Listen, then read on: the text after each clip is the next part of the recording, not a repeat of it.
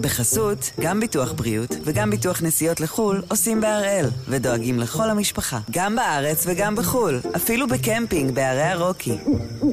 כן, גם שם, כפוף לתנאי הפוליסה וסייגיה ולהנחיות החיתום של החברה. היום יום שלישי, 14 במרץ, ואנחנו אחד ביום, מבית N12.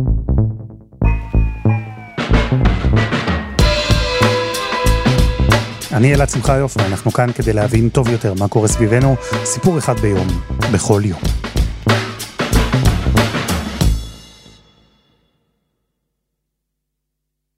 בחדרים הפנימיים בפקולטות למשפטים ישבו במשך הרבה שנים מומחים למשפט חוקתי.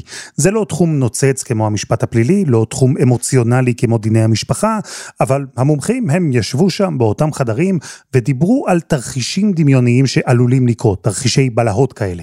הם ניסו לחשוב על שאלות מורכבות שאפשר יהיה לשאול סטודנטים במבחן, להמציא מקרי קיצון שבהם יש התנגשות, מצבים שבהם יש משבר חוקתי. שנים הם ישבו והמציאו, דמיינו, ועכשיו תרחישי הבלהות שהפכו לשאלות במבחן אחר כך הם תרחישים שאולי, חלילה, עלולים להתגשם במציאות. מומחי המשפט החוקתי, כמו פרופסור אייל גרוס מאוניברסיטת תל אביב, הם צריכים פתאום לצאת מהחדר האחורי בפקולטה כדי להיתקל בשאלות האלה. מישהו כתב באחד הבלוגים של המשפטיים, איזה פרופסור כתב שאמירה נורא יפה, הוא אמר, כשהזמנים הם טובים לפרופסור למשפט חוקתי, זה אומר שהם זמנים רעים לאחרים, לכל, לכולם, האוכלוסייה, אז עכשיו זה ככה. אז הפעם אנחנו עם החשש ממשבר חוקתי בישראל.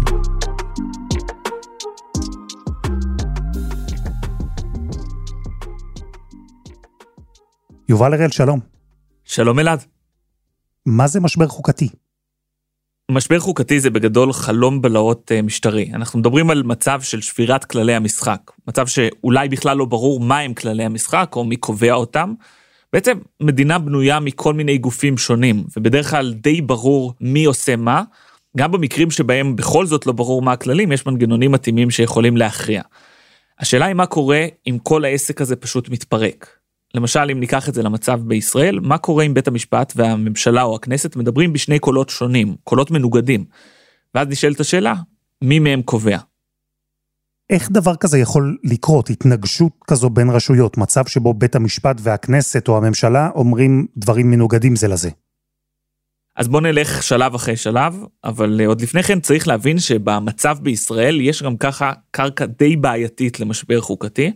לישראל אין חוקה שלמה, יש חוקי יסוד שבית המשפט הכיר במעמד החוקתי שלהם, כלומר שהמעמד שלהם גבוה יותר מחוקים רגילים. העניין הוא שגם בחוקי היסוד האלה יש נושאים שלמים שבכלל לא מוסדרים באופן מפורש, בעיקר עניינים שקשורים ליחסים בין רשויות השלטון. הכנסת היא זו שמעבירה את חוקי היסוד, כלומר היא זו שקובעת את כללי המשחק האלה, אבל בניגוד למדינות אחרות, אין מנגנון מיוחד, מספיק רוב רגיל כדי להעביר חוק יסוד, ופשוט לשנות את כללי המשחק. התשתית החוקתית בישראל היא אה, בעייתית, נקרא לזה, בסדר. אבל הרי עכשיו מדברים על משבר חוקתי בהקשר של המהפכה המשפטית. כי איך מסרטטים תהליך כזה? השלב הראשון הוא העברת המהפכה המשפטית, או חלקים ממנה. השלב השני הוא דיון בבג"ץ. אני אספר לך, אלעד, שכבר עכשיו, עוד לפני שכל החוקים של המהפכה המשפטית עלו להצבעה, עוד לפני שחוק אחד אפילו עבר בקריאה שנייה ושלישית, יש כבר כמה וכמה ארגונים ועורכי דין שעובדים על עתירות לבג"ץ נגד המהפכה המשפטית. עכשיו אתה יכול להגיע לסיטואציה הבאה. הכנסת תעביר למשל את הפרק הראשון של המהפכה המשפטית, הוועדה לבחירת שופטים והאיסור על בג"ץ לדון בחוקי יסוד. כל מיני ארגונים ועורכי דין יעתרו לבג"ץ נגד חוקי היסוד האלה, כשברקע יש משפטנים בכירים שאומרים באופן נחרץ שבג"ץ חייב להתערב. זאת לא רק זכותם לבטל את כל מעשי החקיקה שבאים לבטל את שיטת המשטר הדמוקרטית בישראל, אלא זו גם תהיה חובתם לעשות את זה. ואני סומך עליהם ששני קווי ההגנה האלה לא ייפרצו והם יעמדו בחובה המשפטית ברוח מצוות האבות המייסדים. עכשיו, עד היום בג"ץ נמנע מלהתערב בחוקי יסוד בגלל התוכן שלהם. בעתירות נגד אה, חוק הלאום למשל, בג"ץ לא פסל את החוק, אבל לא שלל את האפשרות לעשות זאת במקרים קיצוניים במיוחד. יש גם מי שטוענים, כמו מנהיגי הקואליציה למשל, שבג"ץ בכלל לא יכול לפסול חוקי יסוד, הרי אם הוא פוסל חוקים רגילים בגלל שהם סותרים חוקי יסוד, אז מתוקף מה יפסלו חוקי יסוד. אוקיי, אז אם בית המשפט ממילא נמנע להתערב בחוקי יסוד והממשלה רוצה לחוקק את המהפכה המשפטית במסגרת חוקי יסוד, למה שהפעם יקרה משהו שונה? למה שהפעם בית המשפט יתערב? קודם כל, כבר בעבר, השופטים הבהירו שהתערבות בחוק יסוד בגלל התוכן שלו תהיה שמורה רק למקרים מאוד ספציפיים וקיצוניים, כאלה שפוגעים בעצם היותה של מדינת ישראל יהודית ודמוקרטית. במילים אחרות, זאת המהות של המשטר בישראל, מדינה יהודית ודמוקרטית, והכנסת לא מוסמכת לשנות את זה, גם לא בחוקי יסוד.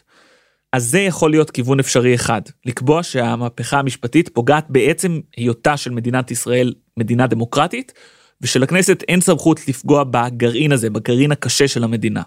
דרך אגב, יש מי שראו בנאום שנשאה נשיאת בית המשפט העליון אסתר חיות נגד המהפכה המשפטית, מעין רמז לאפשרות שהמהפכה תיפסל. תוכניתו של שר המשפטים החדש איננה תוכנית לתיקון מערכת המשפט, היא תוכנית לריסוקה. משמעותה של התוכנית הזו היא על כן שינוי זהותה הדמוקרטית של המדינה לבלי הכר. אדוני השר, לא זו הדרך. אז התרחיש הזה שבג"ץ פוסל חוקי יסוד שמרכיבים את המהפכה המשפטית, כשלדעת הממשלה אין לו בכלל סמכות, הוא תרחיש אפשרי. מכאן יש אפשרות להגיע למצב, כמו שחלק מחברי הקואליציה כבר רמזו או אמרו, שלא מכבדים את פסק הדין. וכאן אנחנו מגיעים בעצם למשבר החוקתי. ומה המשמעות של זה, של משבר חוקתי?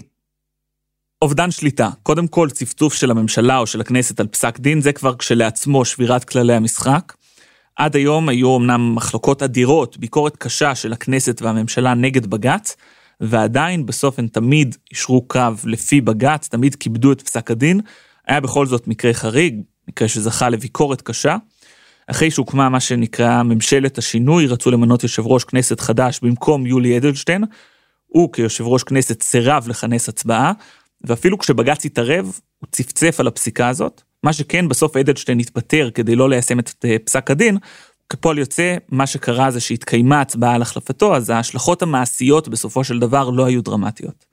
במקרה הנוכחי, לעומת זאת, ההשלכות הן אדירות, כי זה לא רק צפצוף על פסיקה של בג"ץ, שזה כשלעצמו, כמו שאמרתי, שבירה של כללי המשחק, במקרה הזה העתירה תעסוק בכללי המשחק עצמם, ואז אתה מגיע למצב שבו הקואליציה תגיד לך למשל, לבג"ץ אסור לפסול חוקי יסוד, בג"ץ יגיד לך מותר, הקואליציה תגיד, יש פסקת התגברות נניח ברוב של 61, בג"ץ יגיד לך, אין.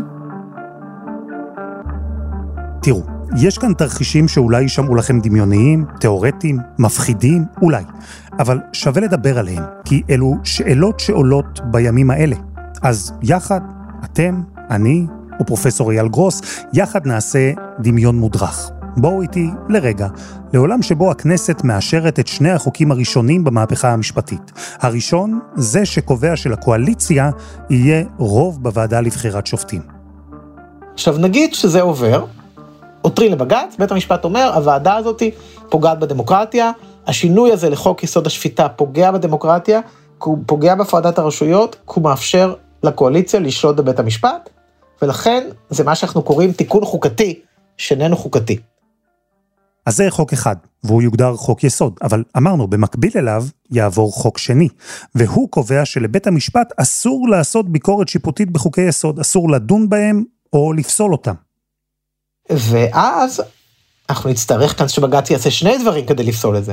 הוא גם יצטרך להגיד שהתיקון שקובע שאי אפשר לעשות ביקורת שיפוטית על חוקי יסוד, הוא גם בעצמו תיקון חוקתי לא חוקתי, מכיוון שהוא בעצם מאפשר לכנסת לחוקק דברים שפוגעים בדמוקרטיה, פשוט לקרוא להם חוק יסוד ולהכניס שם הכל. נמשיך להפליג בדמיון, בתרחיש הזה שבו הכנסת אישרה את שני החוקים הראשונים של המהפכה המשפטית, השינוי בוועדה לבחירת שופטים והאיסור על בג"ץ לדון בחוקי יסוד. ומוגשת עתירה לבג"ץ. השופטים מחליטים שהחוקים האלה, שהכנסת חוקקה, הם לא חוקתיים, ולכן דינם להתבטל. וכאן יכול להתחיל המשבר. באה הממשלה ובאה הכנסת ואומרים, אבל אנחנו אמרנו לך בג"ץ שאין לך סמכות לביקורת שיפוטית על חקיקת יסוד. ולכן זה שאתה פסלת גם את התיקון לחוק יסוד השפיטה לגבי הוועדה למינוי שופטים, חרגת מסמכותך. ואנחנו כעת מתעלמים מזה ומכנסים את הוועדה בכל זאת. הכנסת תתעלם מבג"ץ. היא הרי הסמכות לחוקק חוקים, והיא קבעה בחוק שבג"ץ לא יוכל להתערב במהפכה המשפטית. ואז, שוב, נניח בתרגיל הדמיוני שלנו, ואז הכנסת תכנס את הוועדה לבחירת שופטים, את הוועדה החדשה לבחירת שופטים. נגיד שהנשיאה תגיד, אוקיי, אני מתעלמת, אבל מה פתאום, הרי פסקנו שהתיקון הזה לא חוקתי, הוועדה הזאת אי אפשר לכנס אותה. אולי אפילו בג"ץ יוציא צו ביניים לא לכנס אותה. אז, אז נגיד שחיות תגיד, אני לא באה לוועדה. ואפילו נציג האופוזיציה יגיד, אני לא באה. האופוזיציה תגיד, אני לא בוחרת אף אחד. אז הוועדה תתכנס בהרכב חסר של חמישה חברים, ותבחר שופטים. כראות עיניה, לעליון, למחוזי, לשלום. יפה. הוועדה החדשה בחרה שופטים, למרות החרם מצד חברי הוועדה המשפטנים והאופוזיציה.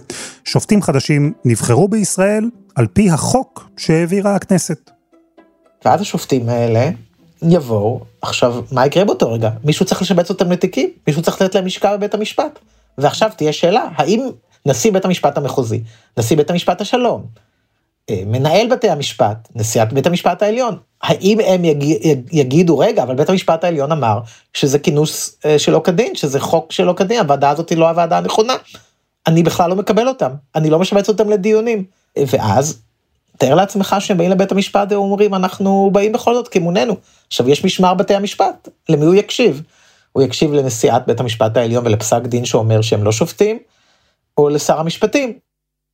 הדמיון המודרך מסתבך.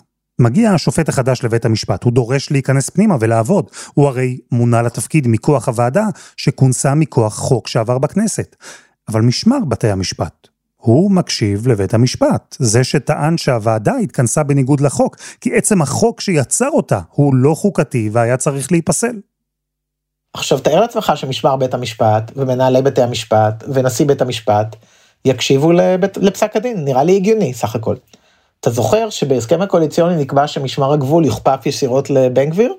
אז אולי בן גביר ישלח את משמר הגבול, שילווה אותם ויכניס אותם בכוח וילחם במשמר בתי המשפט? זה תסריטי האימה, אוקיי? הם עלולים לקרות, אני לא רוצה להגיד לך שהם לא עלולים לקרות, אני מקווה מאוד שהם לא יקרו. כולנו מקווים. ובאמת, יש אפשרויות אחרות. אבל קודם חסות אחת, וממש מיד חוזרים.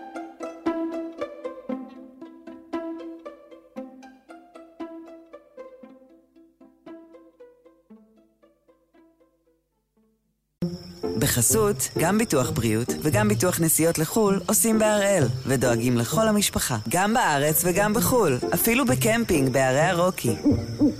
כן, גם שם, כפוף לתנאי הפוליסה וסייגיה ולהנחיות החיתום של החברה. אנחנו עם החשש ממשבר חוקתי בישראל מסרטטים תרחישים שעלולים להביא את המדינה למקומות שבהם לא הייתה מעולם, לקרב ראש בראש בין הכנסת והממשלה לבית המשפט. וזה נכון שישראל לא הייתה במקומות האלה, באופן הזה, מעולם, אבל מדינות אחרות כן. פולין לדוגמה, היא מדינה כזו. מפלגת חוק וצדק הפולנית, היא החליטה להתערב במינוי שופטים. הם בעצם עשו כל מיני מהלכים שבהם טענו שמספר שופטים שמונו על ידי המשטר הקודם לא היו, אה, מינויים לא היו בסדר, בכל מיני טענות פרוצדורליות ומתעלמים מהם, ואז הם ממנים שופטים חדשים. באישון לילה הם ממש ככה הביאו והשביעו את השופטים האלה, והשופטים ממש הובאו לבית המשפט בליווי כוח האבטחה הלאומי, לא יודע בדיוק איך קוראים לו שם משהו כמו משמר לאומי, ממש וכולי, הובאו לבית המשפט, אבל נשיא בית המשפט החוקתי אה, עמד בפרץ, ופשוט לא שיבץ אותם לדיונים, ודי התעלם מהם. אה, היו ממש מאבקים מהסוג הזה וכולי, אבל זה החזיק איזה שנתיים, עד שנגמרה הכהונה של נשיא בית המשפט העליון. ולמרות שעל פי החוק באותו זמן המשנה לא היה צריך להחליף אותו, שזה אולי דומה לסניוריטי אצלנו, אה, הממשלה ניצלה את זה למנות מישהי אחרת מטעמם לנשיאת בית המשפט החוקתי, וזה כן הצליח להם. בפולין, ולא רק שם, הרשות המבצעת היא שהובילה למשבר, היא זו שערערה את כללי המשחק שהיו נהוגים עד אז. גם בארצות הברית לדוגמה, כשטראמפ לא הסכים לקבל את תוצאות הבחירות, גם שם היה יכול להתפתח משבר חוקתי. משבר שנמנע כשהקונגרס אישר את תוצאות הבחירות, וזה כשלעצמו הוביל למשבר אחר, לפשיטה של מתפרעים על הקפיטול. אבל לענייננו, משבר חוקתי יכול להיגרם לא רק מהרשות המבצעת או המחוקקת, אלא גם מהצד השני. גם בית המשפט יכול לקחת לעצמו סמכויות ולפרק בעצמו את הכללים. אתן לך דוגמה, בארצות הברית, מאוד קיצונית, היה פסק דין שקבע, לפני מלחמת האזרחים, שחוק שקבע שעבד שעובר למדינה צפונית שבה העבדות כבר בוטלה, או לא הייתה, הוא נהיה חופשי, הוא בלתי חוקתי. אתה יודע למה? כי הוא פוגע בזכות הקניין. זה מזעזע לנו לחשוב דבר כזה, נכון? היה דבר כזה, ו- וזה חלק מהפסקי פסק דין הזה, מאשימים אותו כאחד מהדברים שדרדרו למלחמת האזרחים. בהחלט יכול להיות, זה נכון. ו- ופסיקה יכולה להיות מוטעית ורעה, ולפעמים היא יכולה להיות קיצונית עד כדי שהיא בעצמה תביא למשבר חוקתי. בארצות הברית וגם בוונצואלה, גם שם הרשות המבצעת והרשות השופטת מצאו את עצמן ראש בראש. כל רשות טענה שהיא זו שפועלת בשם החוק. ונצואלה היה משבר מאוד ארוך שאפשר להגיד שהוא סוג של נמשך, כאשר בעצם הייתה השתלטות על הטריבונל, הקימו טריבונל שקראו לטריבונל השיפוטי העליון, מעין בית משפט עליון, שבעצם עם איזושהי השתלטות של מינויים עליו של הנשיא, וזה הגיע למצב שגם כשבפרלמנט לא היה לשלטון רוב, אז בעצם הטריבונל הזה פסל החלטות של הפרלמנט, וזה הגיע למצב של התנגשויות, שלמעשה הטריבונל הזה אומר שהחקיקה של הפרלמנט לא תקפה, ולוקח לעצמו את סמכות החקיקה. והשיא היה, כאשר בעצם האספה הלאומית, שזו המקבילה של הפרלמנט, זה נקרא אספה הלאומית, בעצם אה, לא קיבלה את הבחירות של אה, מדור, המחליפו של צ'אבס ככשרות, ואז היא קבעה שהוא לא נבחר להיות נשיא, ועל כן היא בוחרת מישהו אחר להיות נשיא. והיה תקופה שבעצם שני אנשים טענו לכתר להיות נשיאים ונשבעו. בסוף מדורו ניצח כי לא היה יותר את הכוח הצבאי והמשטרתי וכולי מאחריו. יש כאן, בבסיס של הוויכוח, יש כאן פרדוקס, כמו זה המפורסם ששואל אם אלוהים יכול לברוא אבן שתהיה כבדה מדי עבורו להרים. איך בעצם אפשר לטעון שהפרלמנט, שהוא הגוף שמחוקק חוקים, יכול לחוקק חוק שהוא לא חוקי? אבל כך נהוג במשטר דמוקרטי, בית המשפט הוא זה שמפרש את החוק. ולכן עד היום, לצד הביקורות, לצד הטענות על אקטיביזם שיפוטי, ועל זה שהשופטים בישראל לא רק מפרשים, אלא יוצרים חוקים, לצד כל הביקורות האלה, עד היום הממשלה והכנסת קיבלו את מה שבית המשפט החליט. עד היום בישראל לא הגענו למצב של התרחיש הדמיוני שעד עכשיו דיברנו עליו. אני מודה, אולי תגיד שאני נאיבי, אבל האם באמת נתניהו ירצה להיות ראש ממשלה הראשון שיגיד אני לא מקיים פסק דין של בית משפט עליון במדינת ישראל בצורה מפורשת. כלומר, ההשלכות של מה שראינו עד עכשיו בתגובה הבינלאומית והאפקטים הכלכליים, זה רק קצה הקרחון. כלומר, תחשוב שמדינת ישראל תגיד, ממשלת ישראל והכנסת ישראל, אנחנו לא מקיימים פסיקה של בית המשפט העליון שלנו. זה באמת סוף מוחלט של התייחסות לישראל כמדינה שמקיימת שלטון חוק, וההשלכות הפוליטיות והכלכליות של זה יהיו הרסניות, כי מי יסכים לעשות עסקים עם מדינה שאומרת אני לא מכבדת פסקי דין. עם כל הלחצים וכל הזה, אז אני אפילו הייתי אומר שאני בספק רב שנתניהו ירצה להיות זה ששם את, ה, את התעודת פטירה על ההכרה בישראל כחלק מהמדינות אה, שומרות שלטון החוק. אז זו דרך אחת להימנע ממשבר חוקתי, כמו עם הפיטורים של דרעי, כמו במקרים אחרים בעבר. בג"ץ יפסול את המהפכה המשפטית והממשלה תקבל בהכנעה את ההחלטה. כמובן שגם אם בג"ץ לא יפסול את החוקים, או אם הם יעברו שינוי, גם במקרים האלה משבר חוקתי יימנע. אבל האמת היא שהמשבר החוקתי כבר כאן, אולי מיני משבר חוקתי.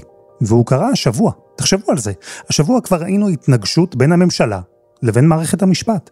כשהשר לביטחון לאומי דרש להדיח את מפקד מחוז תל אביב במשטרה, והיועצת המשפטית דרשה להקפיא את ההעברה שלו מהתפקיד. המפכ"ל הוא זה שהיה צריך בסופו של דבר לבחור למי הוא מקשיב, והוא בחר. אני מחויב למדינת ישראל, לחוקיה וערכיה. טעיתי בשיקול הדעת, טעיתי בעיתוי ובדרך, ואני לא מקל בכך ראש. אני מכבד ומקבל את החלטת היועצת המשפטית לממשלה לגבי הקפאת המינוי. ו...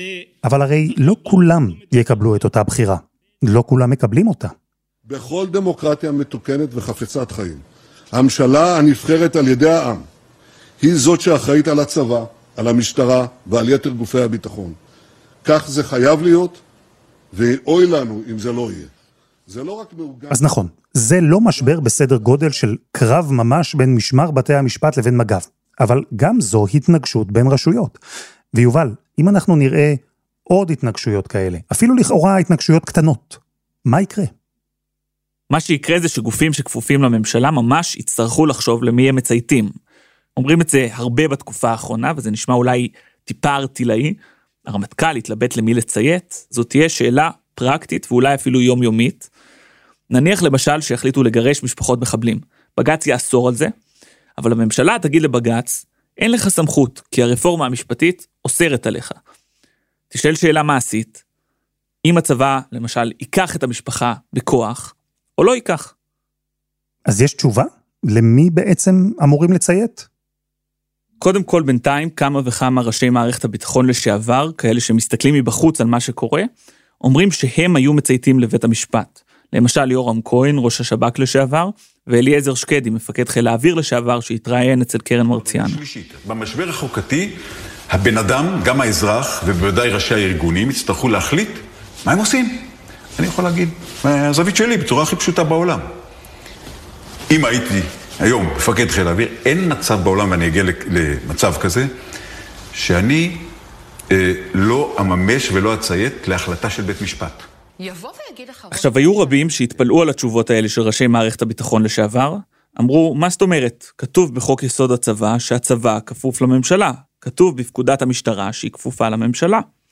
אני לא בטוח שזו תשובה מאוד מוצלחת, כי הממשלה גם כפופה לחוק, בג"ץ כבר קבע בעבר על הוראות מסוימות שהממשלה חורגת מהחוק.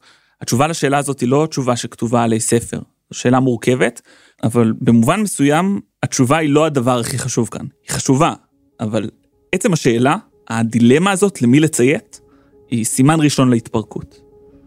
אז בעצם אין פה הוראות הפעלה, אין כללים ברורים להתמודדות עם משבר חוקתי, כי משבר כזה, במהות שלו, הוא שבירה של הכללים הקיימים. זה ללכת בשביל לא מסומן, בטריטוריה לא מוכרת, ולהתמודד עם מצבים שאף אחד לא האמין בכלל שנצטרך להגיע אליהם. ונקווה שגם לא נגיע. יובל הראל, תודה. תודה. ותודה לפרופסור אייל גרוס.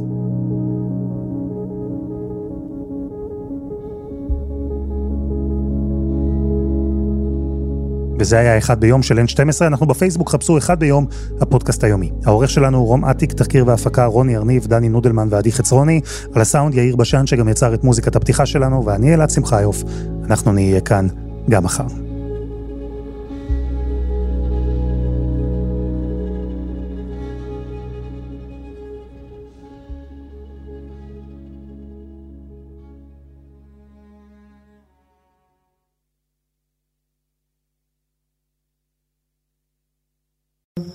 בחסות, גם ביטוח בריאות וגם ביטוח נסיעות לחו"ל עושים בהראל, ודואגים לכל המשפחה, גם בארץ וגם בחו"ל, אפילו בקמפינג בערי הרוקי. כן, גם שם, כפוף לתנאי הפוליסה וסייגיה ולהנחיות החיתום של החברה.